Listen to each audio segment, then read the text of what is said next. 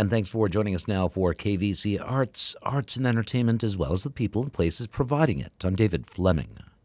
On this edition of the program, I'm speaking with guitarist Ray Russell. Think of him as part of England's Wrecking Crew, a group of A list players who come in and improve upon and see realized any given musical situation. Many of his nearly 20 albums under his own name sit quite comfortably in a jazz fusion library. He also has numerous film and TV scoring credits and played on quite a few James Bond themes. We'll hear about that in just a bit. But going into it, Ray came to Riverside almost exactly one year ago to help celebrate Barth Guitars out of Riverside, as well as Riverside's House of Note. So, borrowing briefly from the conversation from one year ago, let's start by talking about the Bartell fretless guitar, which was given to you by George Harrison, though it seems John Lennon had it for a while. It's a strange story. I, I must admit that I'm not quite sure which way around it started, but Bartell were two guys, as you know. Ted Pickles, wasn't it? And Paul Barth. And so, you know, I think back to those times when I was a kid, you know, and they were doing that stuff, and I was so clueless of what was going on. And I think of those guys inventing things, you know, it's so great.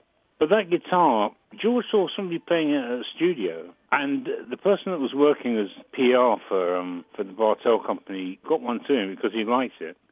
And my take on it, it sort of got delivered to his house in Blue Jay Way, the street, which is at in Hollywood, Blue Jay Way. I think that's how the song came about when he was waiting for his um. Yeah, just waiting his for his friend to, show up. Over. Yeah, yeah, on the flight, and they were late, and so he wrote that. It's a mark of a great songsmith, I would say. Mm-hmm. Turning your friends into a song when they're late. Yeah.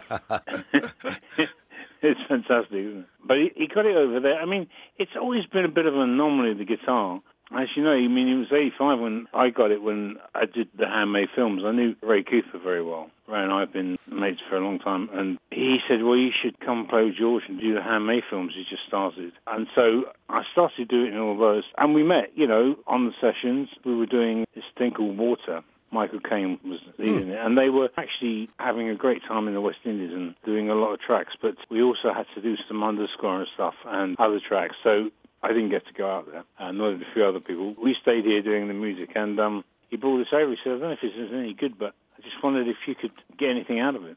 And, you know, I felt this guitar, I thought, well, this is going to be interesting. So I just played a few things. It sounded remarkably like Come Together for some reason.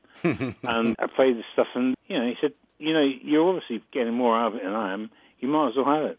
and that was it. Wow. I said, well, are you sure? He said, yeah, take it, man good. And he's just, you know, he's just a normal guy. And if you met him on a session or a gig and he wasn't in the Beatles, then it'd be, "Hi man, how you doing?" You know, fine, fine. Nice. Just like a very talented musician, really. I think he's underestimated actually how good he is. I think a number of people have said that. yeah, he had to fit in a lot of stuff, you know, and with the Beatles. It wasn't terrible, but I'm sure he had a lot of ideas and had to wait a long time, you know. Well, they had to wait for ideas. the White Album for the really cool playing, so. yeah, well, totally, totally. He was there. So anyway, after, yeah, I did play it. I played it a bit, but, you know, there seems to be musicians or collectors really that like to hang their stuff up and get stuff of the eras and talk about the like historians, you know, or curators. And there's musicians that just pick the thing up and play it, you know, and are not so worried about if it's made in 76 or 77, which is, I suppose I'm in that crowd, mm. which is both good and bad in a way. But, you know, so I had this thing and the guitar rack, and then when Paul saw it, he said, What is that? He suddenly went over to it. The more I think about it, the more it was like, I felt like something was forcing him over there, you know, like a force field, to go and see it because it wasn't particularly out and on show. It was just for the other guitars. He just picked it up. And uh, through Paul, really, that, you know, he found out so much about it and wrote the book. Now you're talking about Paul Brett. This is the author yeah, of Finding Brett, Fretless, the story of George Harrison's Mad Guitar. Uh, you wrote one yeah. of the forewords to that. And since it was uh, yeah. uh, your conversation with Paul which spurred on this book, how do you and Paul even come to know one another? Oh, well, Paul does a lot of charity work, and he's involved in a thing called Star Cards. You kind of just have your pictures taken with a card and you autograph it. It does a lot of work for children's hospitals. You know, Paul knows everybody. He's amazing. And he just gets in. I mean, apart from musicians, you know, like famous guys, I mean, he gets into tennis, F1. They've all got pictures taken by Paul Star Cards that they auction up the pictures for charity. And that's how we got involved. He said, Do you want to do one? And I said, Yeah, sure. That'd be great. Nice. So he came around, took my picture. I mean, he was coming around to do it again for another bout of stuff, you know, uh, some more auctions, and then he saw the guitar. Gotcha. Wow. And then he said, you know, the Antiques Roadshow is happening at the castle down the road. You should come down. Anyway, and I was like, you know, I never thought of it in terms of value Yeah. because it was just something that George gave to me. I phoned up. There was no answer. And I felt quite good. I thought, oh, good. I won't have to go through all that. then suddenly, somebody picked up the phone after a couple of minutes, you know, and said, just like, how, they were out of breath, just like, you know, they said, hello, hello. So I said, look, I don't know if you'd be interested, but I've got this guitar George Harrison gave me. He said, oh, well, we don't know, we're quite full up. So she said, I'll ask the director. That was the end of that conversation. I thought, okay, well, that's fine. I think it was under two minutes, the phone rang, and it was the director. He said, you, you've got what? and I said, I've got, he said, by George Harrison, that was all right, wasn't it? That was, I could feel the tension, you know, it was, he needed a drink after that call, you know. Mm-hmm. It was. And I said, yeah, yeah. He said, no, bring it down. We'll see you at nine o'clock tomorrow, you know. So I phoned Paul. I said, you're taking me down. You're my chauffeur. You can, you can drive me down there. so anyway, so we stood in line. Thought, oh, I better stand here. Suddenly, there's these two big guys, about seven foot tall, came, you know, with the earphones in and the whole thing. And it was obviously security. And I said, excuse me, sir, I think you should be in this part of the castle. And I walked in, of course, it's the presenters, it's all the stars, you know. Ah. He valued it at nearly, you know, about 400,000. Had that been like the Telecaster or the Natural Wood Gretsch, I would have never sold it right. because that's the guitar that he loved and played, and I would have never done that to George. But as it was a thing that, that he never played much, I didn't feel too bad. But in the end, I was kind of forced to sell it because everybody knew I had it. You know, the next morning I'm walking the dog and the people say, "Hey, you're the guy with the guitar worth half a mm. million quid, aren't you?" I'm thinking, "Hold on, what are they just going to queue up in the limos waiting for us to go out and come in?" You know, it was a, it, it felt like that. You know, so now I thought, you know what? I got phoned up by nearly every auction house in London. Eventually, I put it with Bonhams because they were there at the time. It got auctioned, and somebody in America bought it for less than that. It was about 180. It went for, and you know, I'm sure it's hanging up on the wall somewhere with a lot of memorabilia. You know, that's the Beatles. But Right. anyway, so it went, and I, I kind of did shed a tear, but I felt relieved actually. I also thought, well, someone's going to get more joy out of that in a way, and I've had it for, for that. So it's passed on, and it's nice. But I mean, I've got some other treasures of George that uh, he's given me that I would never let go. They're not as big as a guitar, but you know, they're, they are more keepsakes than anything, which, which mean they mean more to me, really. Oh, sure. Most certainly.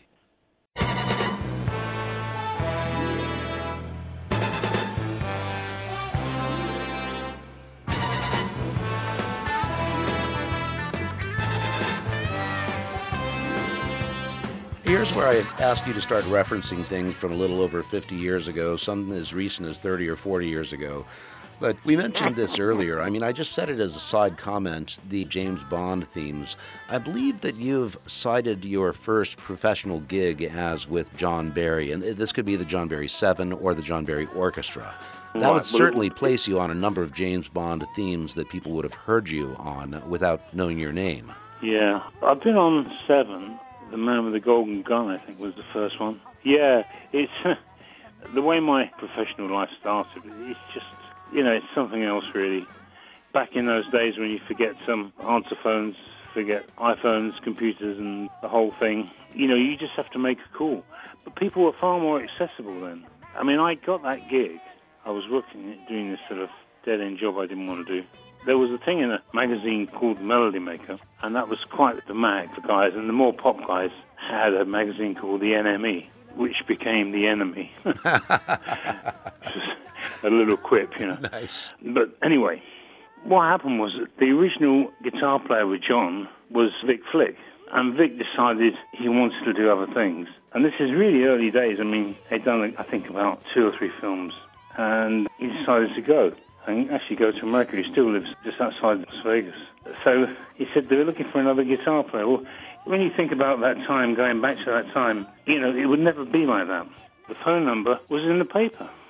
Mean, you know, that just doesn't happen anymore. So I phoned it up, being all kind of young and thinking, I'm, you know, I'm going to do this. So I phoned up and I got an audition for the following week because they were away. And in that week, I had to plead with my parents, who were very, very good, because they bought me my first guitar side. You know, I owe it to them. And they bought me four albums of John Barry, of the Bond stuff, you know, obviously Dr. No and the other things he was doing, like I think Jukebox Jury and the pop stuff, you know, it was all on album.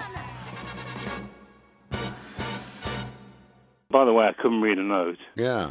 So the whole thing was, I just learned everything, everything I could. And we got to this audition, and the place was closed when it was supposed to be open, and we sort of kind of broke into it in a very, very orderly, like fashion. Broke Nicely. in orderly. Yes, we broke in nicely. so our sentences were less. No, we bro- it's crazy. And the tenor player, who was the tallest, climbed over the kind of little ticket area where there was no one, but there was a plug. And there we were in a North London cinema, which we'd broken into. You look outside, there was traffic going past, it was raining, and there was me with a guitar and amp and six other guys, and they had the music, and they set up a music stand, and then the first thing they put on was James Bond theme, and in brackets, Doctor No. And they started singing the tune along, da da da, like this, you know. Yeah. And I started playing it. I did that, and I did another couple which I knew. I just reading the titles, couldn't read a note of the music. And he stopped me after the third one. He said, "You're good, aren't you?" so I said, "Yeah." which I didn't No. mean to say. You know, I was so nervous. Anyway, there was a phone there. You know, those days nothing was locked. You know, got on the phone, the old-fashioned phone, said, "Hey, John, this guy's good. We should get him." He said, "Where do you live?" I said, "Oh, down the road." He said, "Well, I'll take you down the road because you're going to have to go on this tour tomorrow." Oh, wow. I walked in. and I said to my mum, "Dad, look, I'm really sorry about this." Why could I go? Oh no, it's great. It's great. You know, they. I mean, they said that they were. They were obviously really worried. But anyway, these guys were all older than me, and they were very gracious and they took care of me. I mean, I was 18. You know, 18. Okay. and these guys were like, you know, 30. And so I was very lucky. I could have fallen into a bit of vipers, you know. but I managed to stay with some gentlemen, and they were very good. And I grew up within that week. I suddenly grew up. Wow. But it was great. And anyway, I, there's two coders to this, Okay. which is kind of funny. Cool. One is I'm lying in bed one night on tour somewhere, you know, up in the north of England, thinking, oh, yeah, that was great. And then the thought suddenly occurred to me that my record player might not have been totally in pitch because Ah. they weren't the old ones, right? They they used half a valve, you know, and it could have been like everything could have been in F, and I would have been sunk anyway. So that Oh, wow. luckily that was okay. so I didn't have to worry about that. But you know, you know what I mean? Just that terrible pain. Think, my God. And the other code was we had a rehearsal to learn some new stuff, and the guy put the music out, and it was really hard. And he looked over to me, you know, fell silent, and you know, he said, "You can't read, can you?"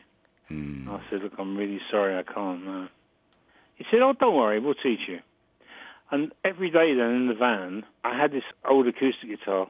I had to take it in the van, and I had to sit in the middle, kind of, you know, seating. And the bass player, Dave Richmond, got out this reading book. And I used to have to have my reading lesson from being picked up to the gig. You know, I had like a four-hour reading lesson every day. Oh, wow.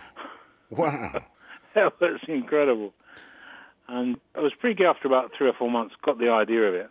You know, so it was- okay. And actually, funny enough, uh, another guy, which you probably know the name of, who's not with us anymore, but Tony Ashton. Yeah, wow. Ashton, Gardner, and Dyke and all those guys? I mean, he was a fantastic organ player. He joined the band for a while. He couldn't read either. and we used to play Route 66. Oh, nice. really old, nice. Yeah. I don't know who wrote that. Neal Hefti did. Was it Neal Hefti? or Was Neal it Hefti, Lally Bobby? Troup. Right, right. Oh, great. Yeah, that's it. And it was, and it was great. And there's a middle bit where there's a kind of fluty thing, which was arranged to be played on piano. And he got the chords were great. What he was playing, he got the inversions like really nice.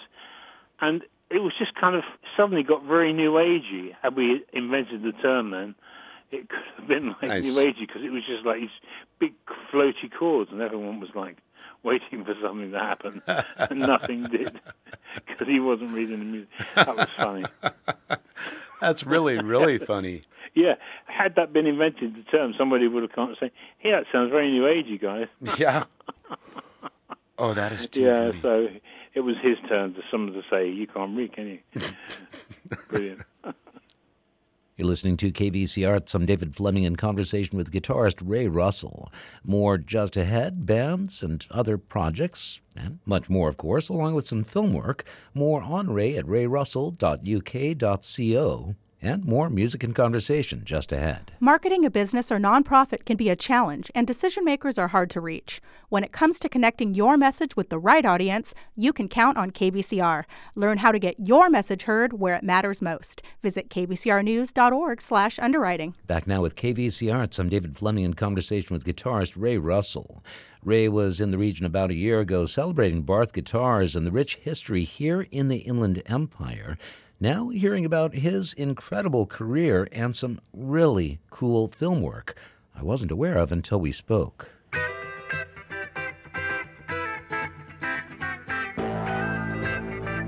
Somewhere you referenced this, and some of this stuff I'm reading, and some of these I listened to one of your old lectures that you gave. This actually came from the foreword to Paul Brett's book. That one of your favorite sessions would be when you were recording some of the film scores with George Harrison's company. We mentioned this earlier, Handmade Films.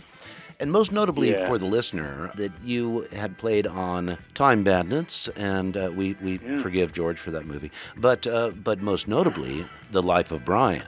Oh, you That were Life of Brian, yeah. any so anytime we heard guitar in the life of Brian, w- w- was this you? Yeah. Huh? And and also, you know what? One of my favourites is, which I did, What? and and John Williams, the guitar player, played the um, you know, the um, uh, the uh, classical guitar on on there. But I, I did all the um, the, the electric stuff. That was Ah. a fish called Wanda. Oh, really? Oh, You ever wow! remember that? I watch that movie every probably four months or so. So yeah, no, I know. that. Really? Yeah, and I'll be watching it with a different ear, so to speak. Oh, wow! It's fantastic. Yeah. Wow, I will have to check that out. And, and now, some of these sessions that you were in, now moving away from Monty Python, because I'm just looking at various sessions, and I'm not sure if these were the sessions with John Barry and all that, but sometime in your career you had John McLaughlin and Jimmy Page just either in the next room or, or maybe on the next oh. track. the John McLaughlin and Jimmy Page. What happened was I left John Barry after I don't know a couple of years, only because the idea of a John Barry Seven kind of folded. It sort of just went away. So Gotcha. there wasn't much work. And I joined Georgie Fame and the Blue Flames, and hmm. well, you know that was a great, a great introduction. R and B, you know, Yeah. the original R and B, you know, funky band. I mean, just amazing. And we played with a lot of people, you know, like the Butterfield Blues Band. Oh, you cool. Know, you know Paul Butterfield Yeah. fantastic. guy. I mean, it's great, and uh, you know, it's like the Four Tops. Because you know, in that time in England, a lot of people would come over and tour. It was big news, and they were filling everything up. So that was great. Yeah, with Georgie. Anyway, just before that, I was doing a couple of sessions of interim, if you like. You know, I wasn't doing many, but people would ask me. And I arrived at this studio called Lansdowne Studios, which was originally the famous person to come out of there was Joe Meek. Oh, wow. He used to work there as a tape op. Oh, you know, really? engineer. Yeah, and it was a block of flats, and it was an old swimming pool that was converted into a studio. It's very, very Wow. strange.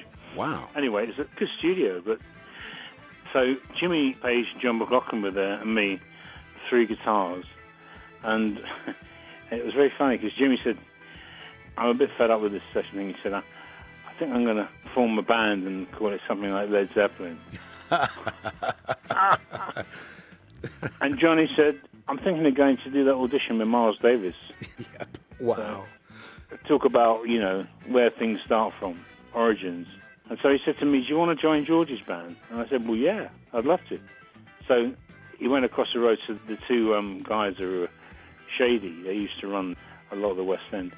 And they were really, really nice guys, though. They were very nice to me. So I can't say if the stories are all true about the gangland thing, but, you know, they were ever so nice to me. And they said, Do you want to do that? Yeah, I said, Yeah, that's it. It's fine.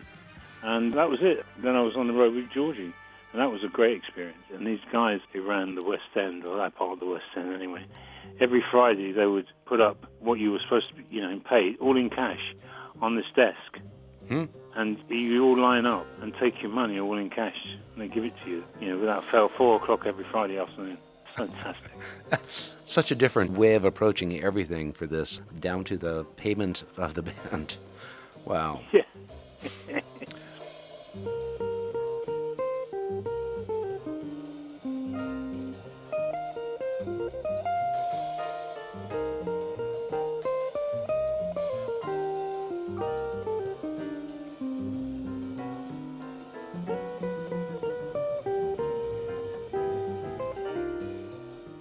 was great. Yeah, I played with a lot of people. I mean, those tours just were partly doing his spot, partly backing the American artists, and it was brilliant. You know, it's so much about R and B and and jazz. I mean, you know, because there was a lot of people that play jazz, and, I mean, that really started me off on playing what I call it jazz. You know, but you know, to play that, and of course, being guitar orientated, it was kind of all mixed up. You know.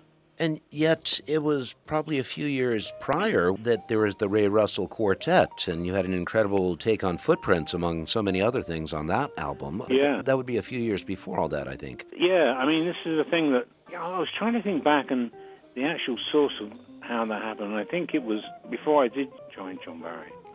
A guy was very into West Coast blues. You know, he loved mm-hmm. Wes Montgomery and Jimmy Smith, and Oh, sure. and he always used to play this stuff. He had a little record player, and he used to play this stuff in his break time. And I, you know, I sort of got into it and bought a Jimmy Smith record and, and stuff. And of course, all the guys in John Barry were all, you know, were really good improvisers. Yeah. So they know all these tunes, you know, all the old Charlie Parker tunes. So, you know, I got a schooling in this completely different world that I was supposed to be in because the guys were so wide and, they, you know. But I kind of wanted to try stuff that was quite out there and had quite a long association with drummer Alan Rushton and the guys, and we just got together and played stuff that was, you know, quite different. And it, it became, you know, obviously um, a lot of people liked it and there were a few people doing it, but we were trying to give it the kind of I don't know, a, a warmer edge than, say, the European free jazz. I mean, you know, I say that, I don't say that with any, because they were playing great stuff, but, you know, it was just, I mean, the BBC, though, had quite a, a lot of room for jazz club broadcasts, and so we did that, and then that person called David Howes of CBS, he was great, really. He just approached me and he said, you know, I'm setting this up, this label called Realm Jazz. Would you do um, three albums? And I said, yeah, I'd love to. And then the, it was very strange, really, because I did Turn Circle, which is the first one, which was Footprints Design. hmm And then I did Dragon Hill, which I really like a couple of tunes on that. I re- you know, and in the middle of this, he said, you know that Blood, Sweat and Tears band? He said, it's doing really well. Have you ever thought about forming a band like that? And I said, well, it's quite a big ask because there's quite a lot of logistics involved. And he said, I mean, could you do an album? So, you know, this band called Rock Workshop. Alec, did you hear of Alex Harvey? Yes, I know that. Yeah, yeah, well, he was, he was in the band. Without a doubt. So this would be around the time of either your band Mouse or maybe up to your album Ready or Not. It sounds like this is the kind of music you're heading toward. Yeah, Ready or Not was after. Ready or Not was another turn, really. I mean, Mouse was near, I think, live at the ICA, and then there was Secret Asylum. But Ready or Not was one of the main changes where it became more fusion. Yeah. That, that sort of made the change into fusion more. You know, and I have to say that with my fusion background, Ready or Not is actually one of my favorite albums of all time, uh, no matter what genre. That's just one that, and I don't have access to it anymore. That stayed back in Kentucky at the other station. But just one question, if you don't mind, on that one. It's a mostly instrumental album, though with a, a few tracks with just belted out lyrics. And a take on Living for the City, I just, my God. I encountered this with Andy Timmons recently with his most recent release, Electric Truth. It's, uh, again, mostly instrumental, though with two songs thrown in. And the thing is, they made sense to be there, though I had it in my mindset to be getting into something instrumental. So, same thing with Ready or Not. My question is, I suppose, uh, was this already an instrumental album, then you felt you needed to have some songs on it as well? Or was this a case of, as you were developing the album, some tunes ended up with lyrics and others not, as they were being written for the album? Yeah, we always had songs in mind too. The idea of Ready or Not was the producer, Kathleen Kay. I mean, it was originally by a record company called DJM, and they bought, funny enough, all northern songs, you know, so they just bought all the Beatles catalogue. But they wanted to put it out there, you know, like a fusion album, but they did want to try and get something in the charts. Ah, there it is. So the idea was that we did, you know, the clapping song, which did go in, and I tell you what's happened to that. I mean, the Little Eva version is fantastic. Mm-hmm. But I've noticed a lot of people that are sampling use our version. Oh, wow. I'm not quite sure why. Maybe the claps are more prominent. Maybe there's more to kind of loop on it. But yeah, you know, sometimes I get some royalties and it's like from the clapping song. Wow. And it's a sample. Yeah. I don't know if I would have expected on that one. And not to say one shines over the other, but that's just a really cool side note. And you actually get a check for a little bit every so often for that one. Yeah. Wow, Yeah, nice. nothing amazing, but it's just interesting that people would sample that, you know, and not the Little Eva one, which I was like, well, it was, you know, it was another take on it. I mean, there was a brass section on it, and obviously there's probably more to take, or to, you know, cut downs and things, you know, to take off of there. But yeah, I thought that was quite interesting. I mean, that was really the single. I Living for the City was the second single. I mean, the, actually, the clapping song did get in the low 20s. It did, Okay. it did something. Nice. And then DJM decided they'd sell all their Beatles catalogue to Michael Jackson. Gotcha. Okay. and didn't sort of really want to know about anything else, so, um, you know, see you, bye. Goodbye. Wow. And then, you know, I mean, my relationship with Simon Phillips yes. was started with, we started, I don't know if you know this, I think I've got a copy of all this stuff, so I can let you have it, but we had a band, well, a lady called Ann O'Dell asked us to be in a band called Chopyn. Okay. Do you know about Chopyn? No, I don't know about Chopin uh, beyond the composer. So, 1975, it was called Grand Slam, and it had a picture of a piano blowing up. There's some really good musicians in that band. I mean, it's fantastic. A great, great band. We did that for a couple of years. It got a lot of attention. You know, we used to do a hell of a lot of universities with it. And that was when Simon and I were really starting to work together doing fusion stuff. And that's when, you know, after that we did Symbiosis, mm-hmm. which was when he moved to America to play with Toto. That's when I first encountered Simon Phillips. I knew him as one of the few people who could step in for Jeff Porcaro after he passed Yeah. away. And of Yeah, course, I know there's so much more to him than that. And so I was excited to see that the two of you had a history. It's been conversation with guitarist Ray Russell for this edition of KVC Arts, hearing about quite a varied career, and next week focusing on his most recent release at the time of this conversation, one called Fluid Architecture. More on Ray at rayrussell.uk.co. And I knew of Ray because of my background and penchant for jazz fusion. I met him thanks to an event in Riverside celebrating the history of Barth guitars and more, and of course Paul Brett's book Finding Fretless, the story of George Harrison's Mad Guitar, which was in Ray's possession for quite some time. More on the book, which includes a foreword by Ray, at findingfretless.com.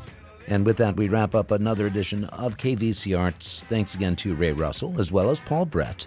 And here at KVCR, thanks to Lillian Vasquez, Rick Dulock, Sharina Wad, and Layla Boyd. Many past KVC Arts can be found through iTunes, NPR One, Google Podcasts, and Spotify. And most past shows are at kvcrnews.org slash arts. I'm David Fleming. Thanks especially to you for listening and for your support, which you can do any time of the year. Go to kvcrnews.org slash support. And thanks again.